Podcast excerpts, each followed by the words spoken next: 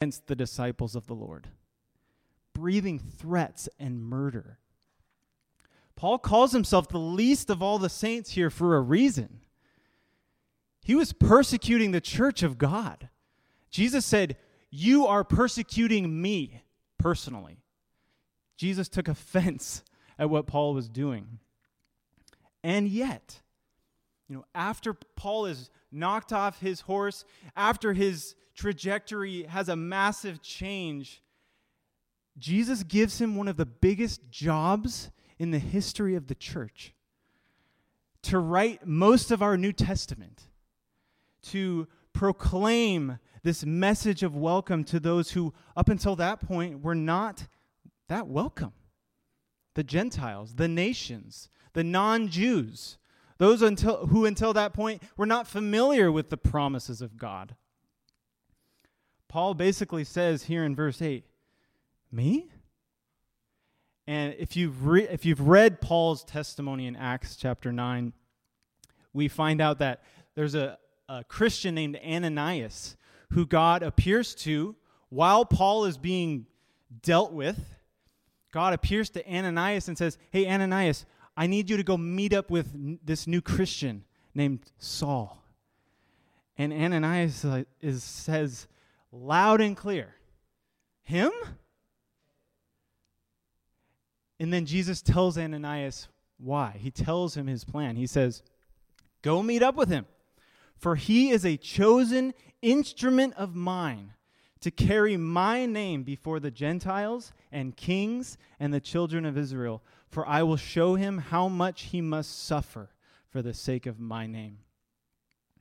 And so we don't just have a surprising message of welcome, we have a surprising God who uses people like Paul and people like us to accomplish his ministry of welcome.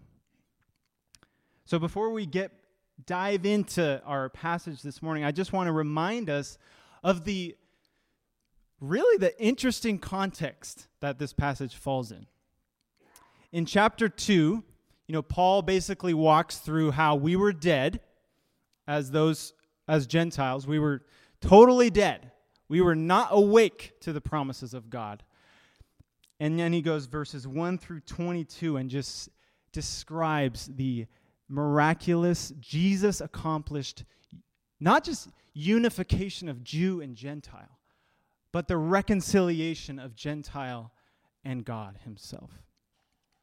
And so after Paul is done describing that and just like putting flesh and bones on it and, and just making it so real and apparent, he's literally falling to his knees in prayer. Like he's about to pray right now. He, he really is. And I'll show you what I mean.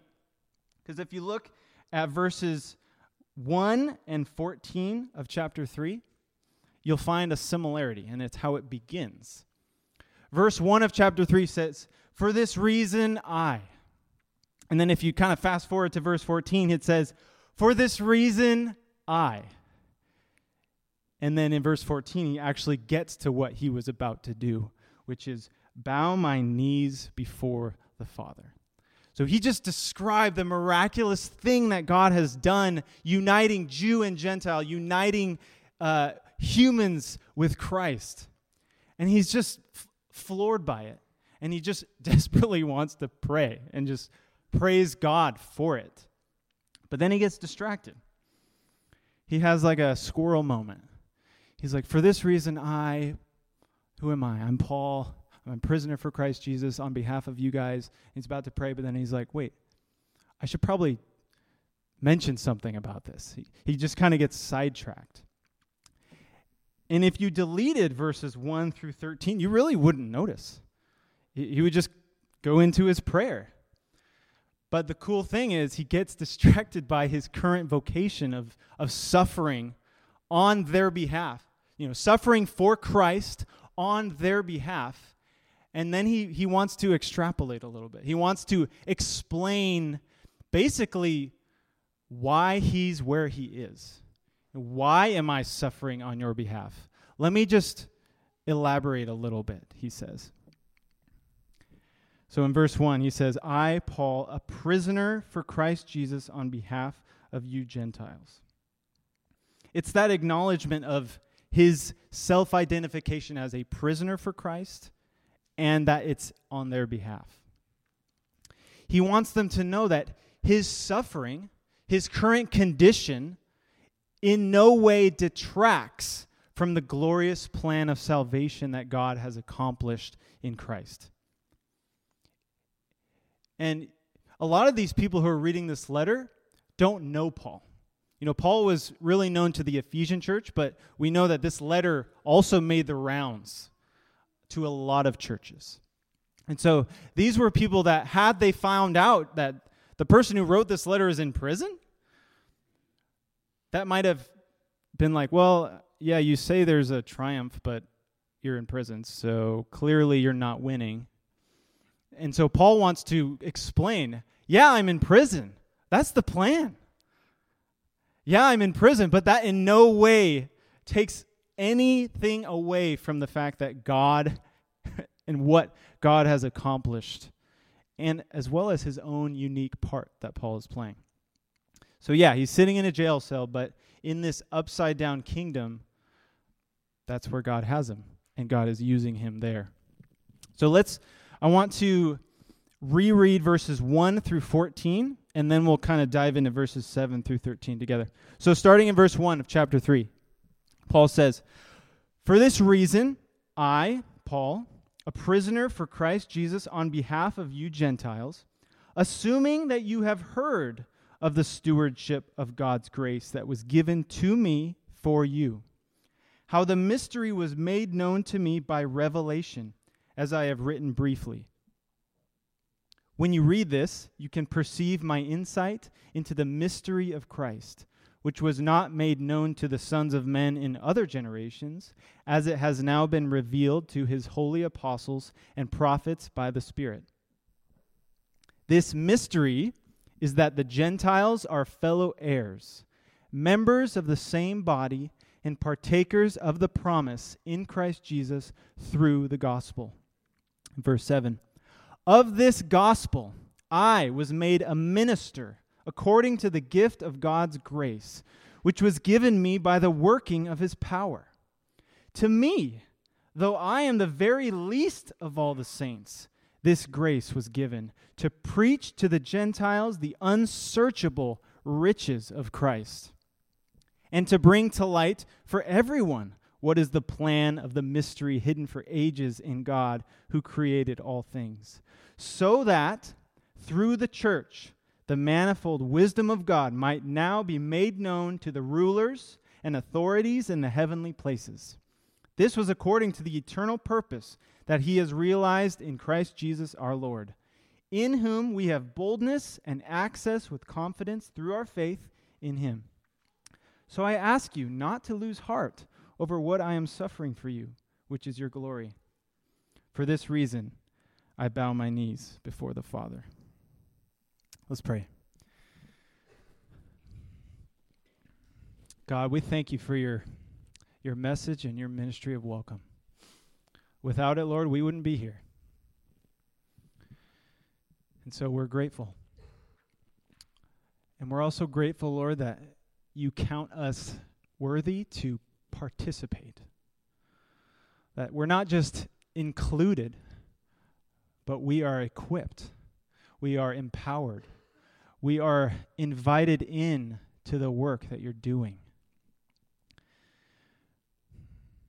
Lord, help us not to, to get the cart before the horse, but let us continue to remember how you've welcomed us so that we can participate in your message of welcome. We give you this time this morning. I pray, Holy Spirit, that you would speak, that you would speak by your word, Lord. In Jesus' name, amen. So, we're going to look this morning at three things about this ministry of welcome. The first thing we see is that this ministry is specific. I'll show you what I mean. Let's reread verses 7 through 9. Paul says, Of this gospel I was made a minister, according to the gift of God's grace which was given me by the working of his power. To me, Though I am the very least of all the saints, this grace was given to preach to the Gentiles the unsearchable riches of Christ, and to bring to light for everyone what is the plan of the mystery hidden for ages in God who created all things. So, Paul here, he's talking about his specific ministry, and he's telling them about it. He got distracted. I'm a prisoner for Christ. Oh, let me tell you about me and what God has called me to. It's his calling. It's, it was given to him directly by Jesus, who told him, if you read the book of Acts, chapter 22, Jesus tells Paul directly, Jesus to Paul, a direct communication. Jesus says, Go. And the subtext is, Go, meaning flee from these Jews who are trying to kill you, and go for I will send you far away to the Gentiles. So Jesus basically hand delivered this very specific and unique calling to the Apostle Paul. Not everyone was given Paul's calling, it was unique to him, crafted by God for him. And beyond that, Paul's calling was also, as he says in verse 9, to bring to light for everyone what is the plan of the mystery hidden for ages in God who created all things? So, Paul was given a very unique and specific calling to preach to the Gentiles and to write down what Jesus revealed to him directly so that even we could understand this mystery that's no longer a mystery. Paul wrote it down. That was part of his calling to write these things down so that everyone, it says, could be enlightened. you don't have Paul's ministry. I don't have Paul's ministry. I wasn't supposed to write the Bible, which is good. Only Paul did. But how does he describe this calling? You know, verse 7 it says, I was made a minister according to the gift of God's grace, which was given me. And then verse 8, it says, To me this grace was given to preach to the Gentiles. That those words are important. He calls this calling, this, this vocation, this, this ministry, he calls it a gift of grace that was given. Okay, keep that in mind. Look ahead to verse 7 of chapter 4. It says, But grace was given to each one of us according to the measure of Christ's gift. Same word. Grace was given to each one of us according to the measure of Christ's gift. So, no, we don't have Paul's calling. It was specific to him, very unique to him. But we do each have a unique calling. As it says in verse 7 of chapter 4 grace was given, ministry was given, a calling was given, gifts were given to each one of us according to the measure of Christ's gift, according to what Jesus Christ preferred that we get. It was given to us. A specific calling, handmade handcrafted by Jesus for us.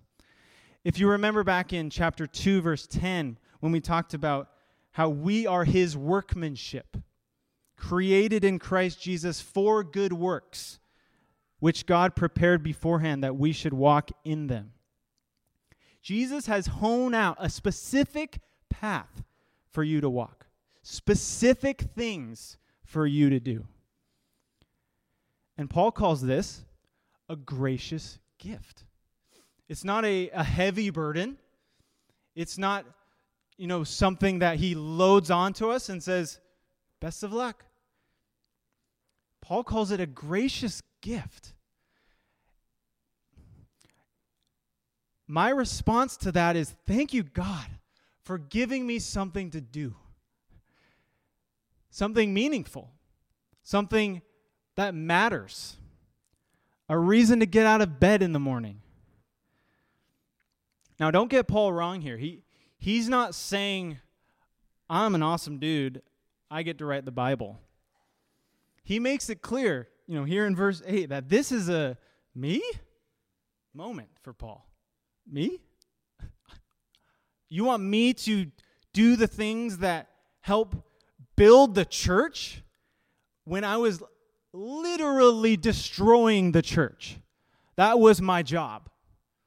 that was his job to destroy the church. That was his mission in life.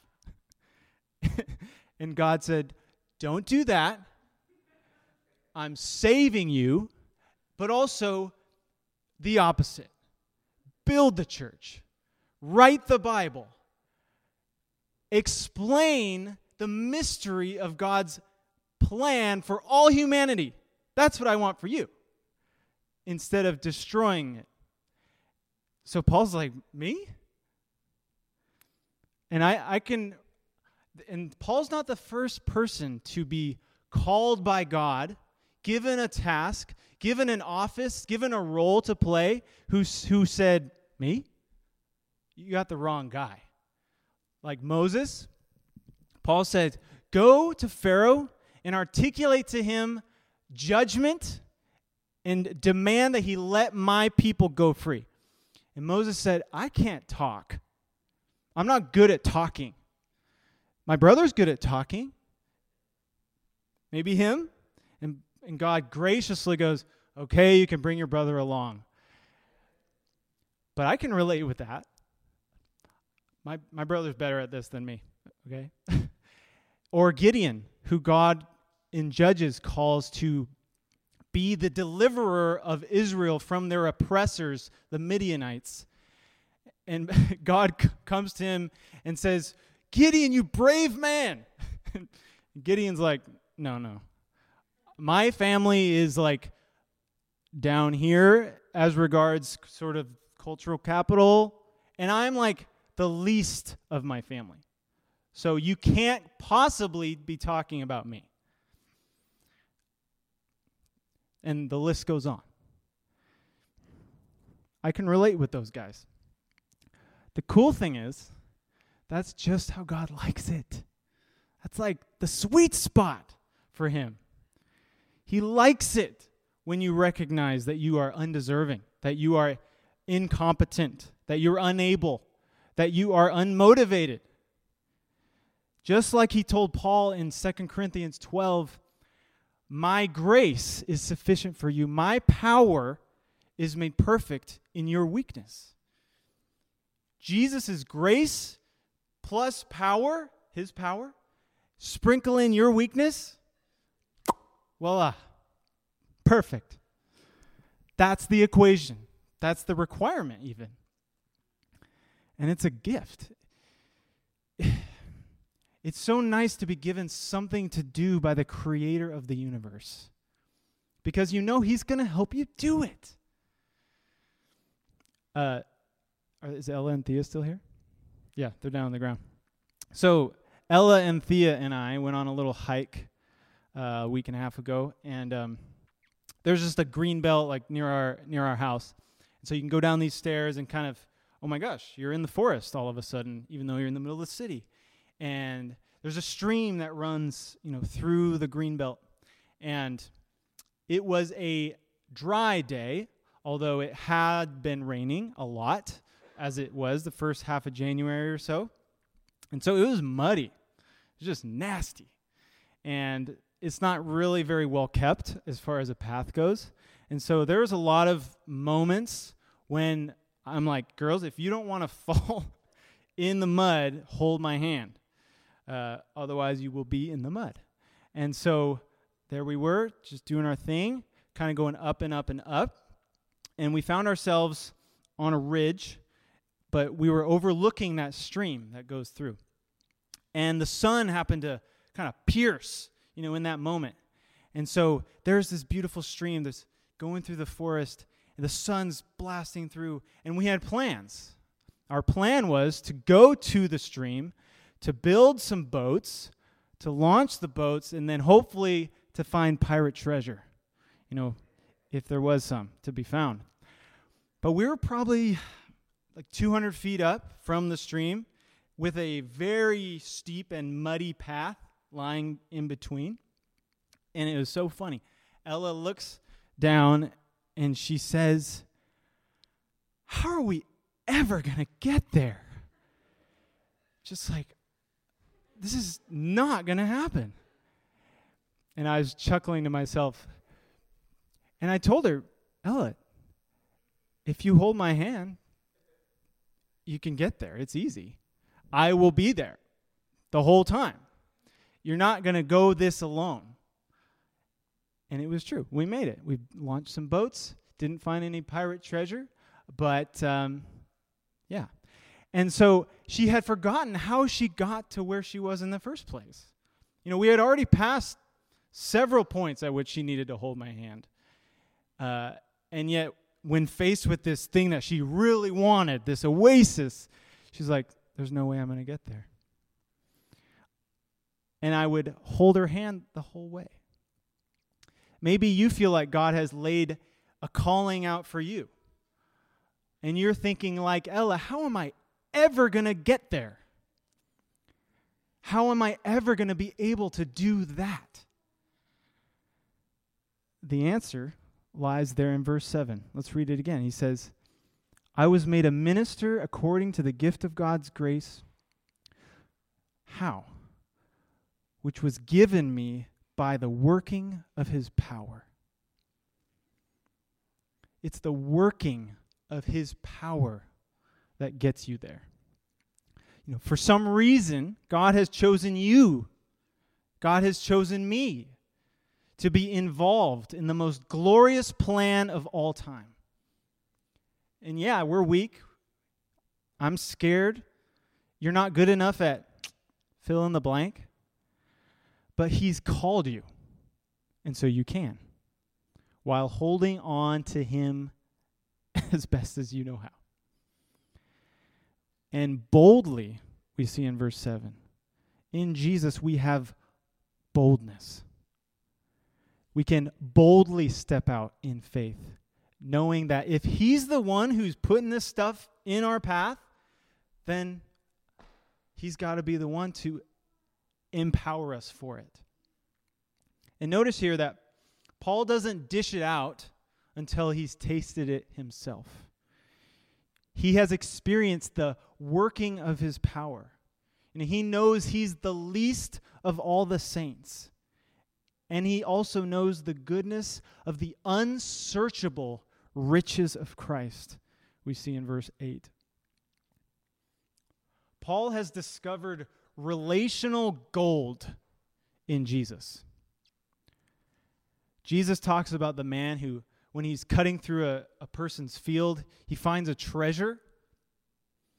And then he goes and sells all that he has so he can buy that field and so he can have that treasure that he found. And elsewhere, Paul says that he counts everything the good, the bad, the ugly, all as trash for the sake and the surpassing worth, he says, of knowing Christ. One thing I've noticed about being a parent is that it gets better and better every day. It's it's weird. When when your child is first born you're like pretty sure i've got lots of love for this person.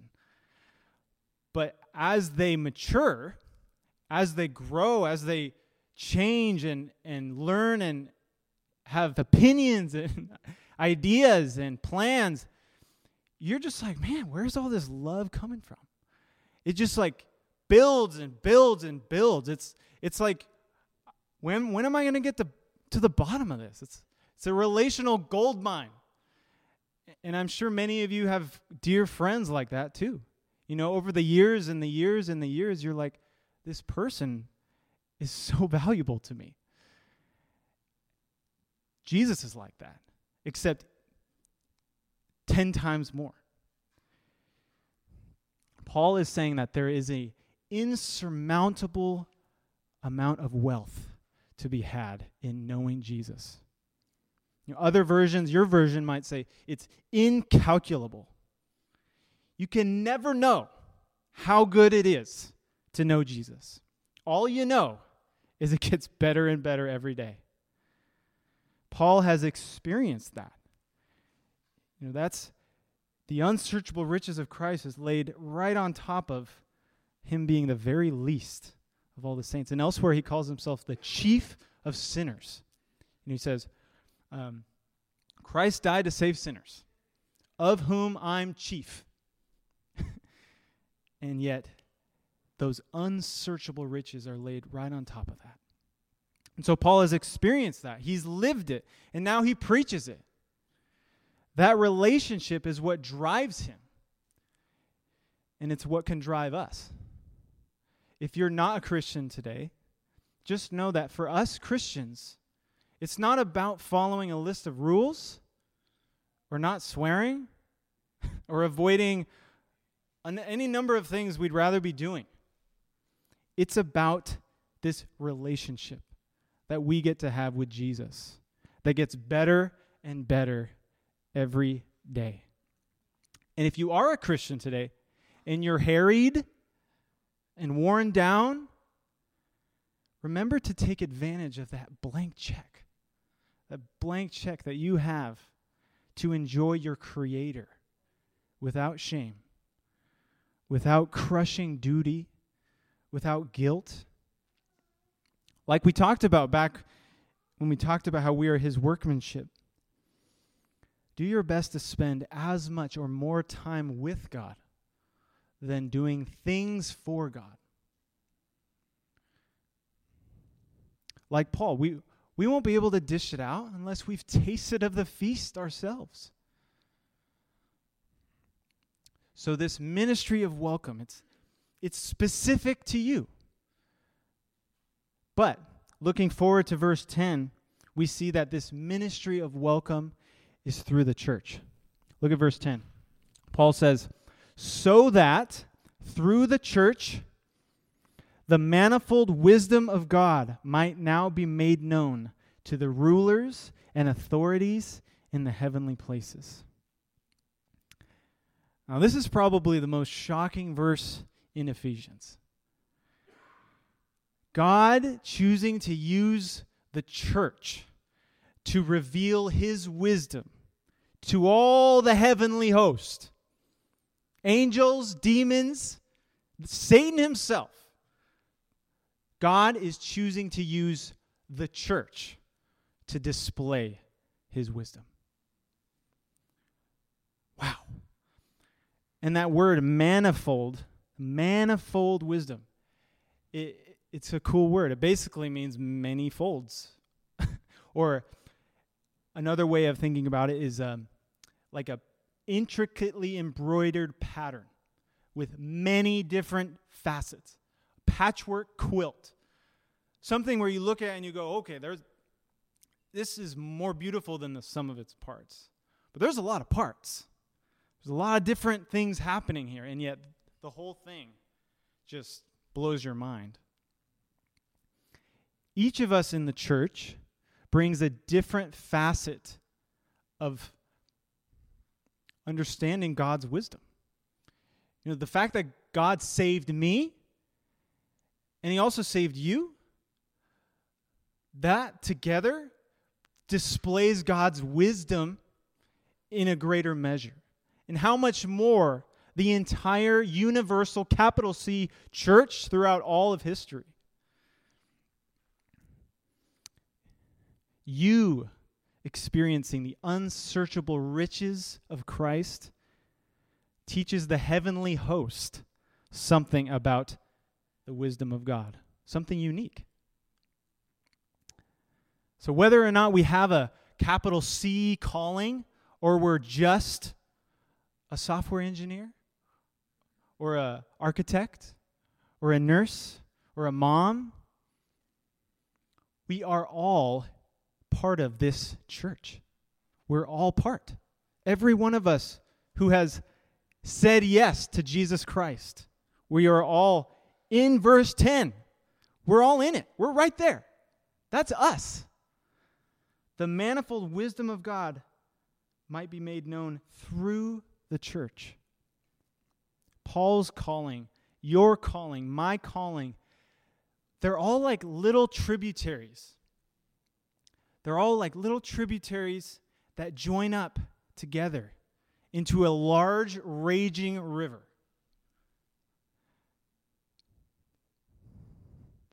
The church is God's endgame. He has staked his reputation on the church. That's a little bit uncomfortable because we all know the church isn't perfect. But there are two implications here. First, it means that it's not just me, Justin, Andy, and the deacons who are doing ministry. And we'll, we'll dive super deep into this, this concept in chapter 4. But the ministry of welcome is for all of us. Everyone here. We are all a part. Whether it's here among the church family, there at your work, at home, everywhere you find yourself. Let's indeed look over to chapter 4 again, verses 11 and 12. It's, Paul says, He gave the apostles, the prophets, the evangelists, the shepherds, and teachers to equip the saints for the work of ministry, for building up the body of Christ. You might not have been tapped by God to be an apostle, a prophet, an evangelist, a shepherd, a teacher, but you have been tapped by God to be a saint. And as chapter 4, verse 12 says, the saints are the ones doing the work of ministry. So we have work to do. My job, a portion of my job as a shepherd here, as a teacher, is to equip you to do your job, not for you to watch me do my job. Thea told me yesterday, she said, No one made my bed. And I was like, That's not my job, Thea. my job isn't to make your bed. If you want your bed made, you better make it. We all have work to do. And according to Paul, this is the cool part, is that work, the, those tasks, those things that God is stirring in you to do, it's a gift. It's a gracious gift. What a gift it is to be part of the massive throng of human beings who get to showcase the manifold wisdom of God to a watching world or rather, a watching cosmos. And perhaps you don't know what God has laid out for you. Perhaps you're you're wondering to yourself, I don't know what my calling is. I don't know where I fit in this display of God's manifold wisdom. You're in good company. You're in very good company. And so, what I would recommend is start with the one thing. You know, whether it's the one thing you know, you know, you know, you know, or it's the one thing Jesus talked about with Mary and Martha.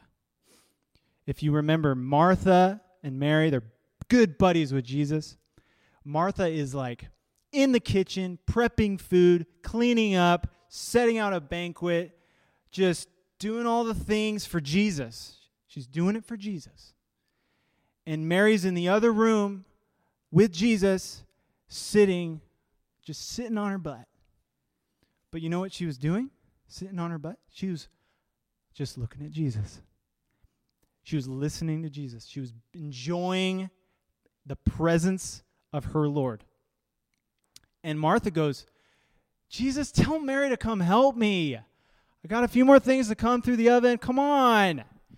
And Jesus is like, Martha, Martha, you are anxious and worried about many things, but one thing is necessary. Mary has chosen the good portion, and it will not be taken away. and all of us practical people are like, okay, yeah, yeah, but shouldn't she help her sister? Like, but Jesus is teaching us something there. You know, that the one thing. If you don't know what else to do, if you have no idea what God is calling you to specifically, do the one thing. And that is get in the presence of Jesus and learn how unsearchable his riches are. Because somewhere in that pile of gold, you'll find something to do. I guarantee it.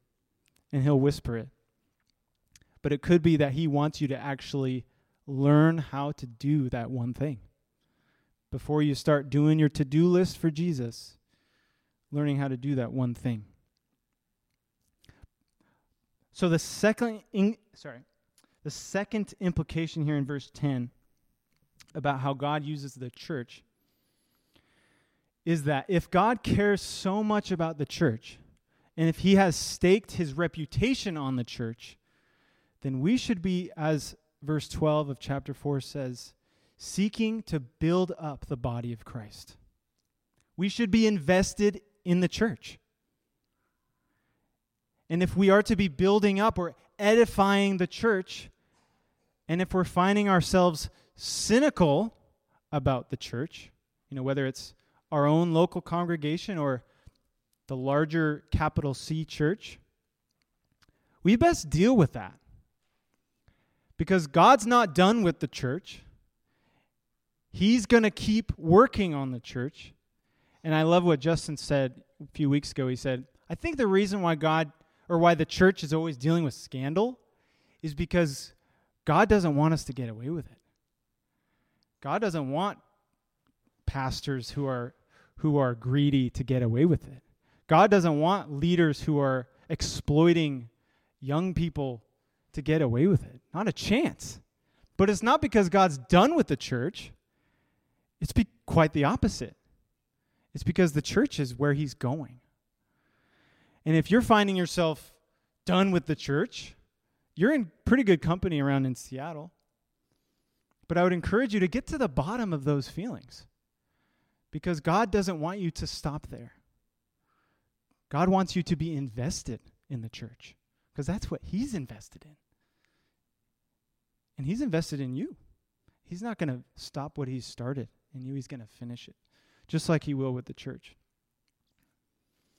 And finally, verse 12 or sorry, 11 and 12, we see that the ministry of welcome is not just specific to us and through the church, but it's all by and for one person. And verse 11 says, This was according to the eternal purpose that he has realized in Christ Jesus our Lord, in whom we have boldness and access with confidence through our faith in him. Jesus is the why and the how of the ministry of welcome. Paul says in Romans 15, Welcome one another as Christ has welcomed you. The ministry of welcome is Christ centered, it's Christ empowered, it's Christ like, it's Christ shaped. It looks like Jesus. And look how much Paul looks like Jesus in, in verse 13. He says, So I ask you not to lose heart over what I am suffering for you, which is your glory. And a lot of translators think that's actually not an ask for them, but more of a prayer. So I ask God that these folks not lose heart for what I am suffering on their behalf. If we're not laying our lives down for, e- for each other or for others, we've got it wrong. Now, that doesn't mean we're timid or afraid.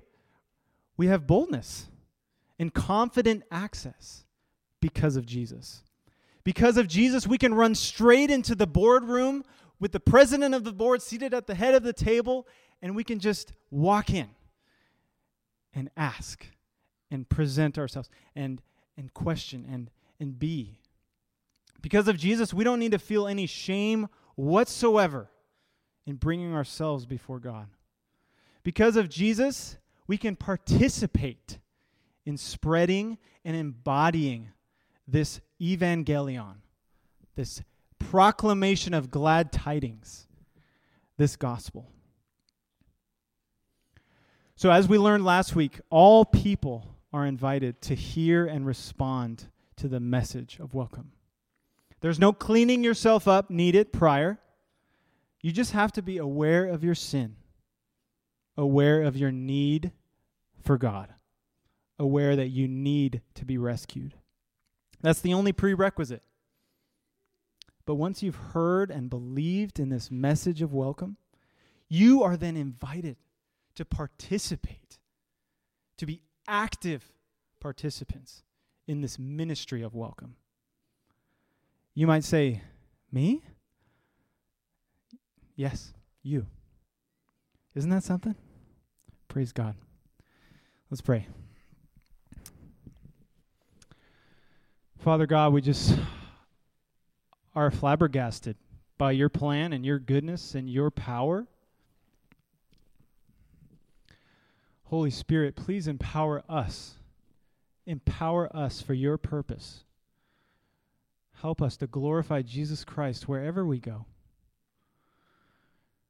Remind us, Lord, of the incalculable riches we have in this relationship with you. Help us to be like children who all they need to do is hold their dad's hand. We submit to you our lives and our church as we worship you. In Jesus' name, amen. Let's worship.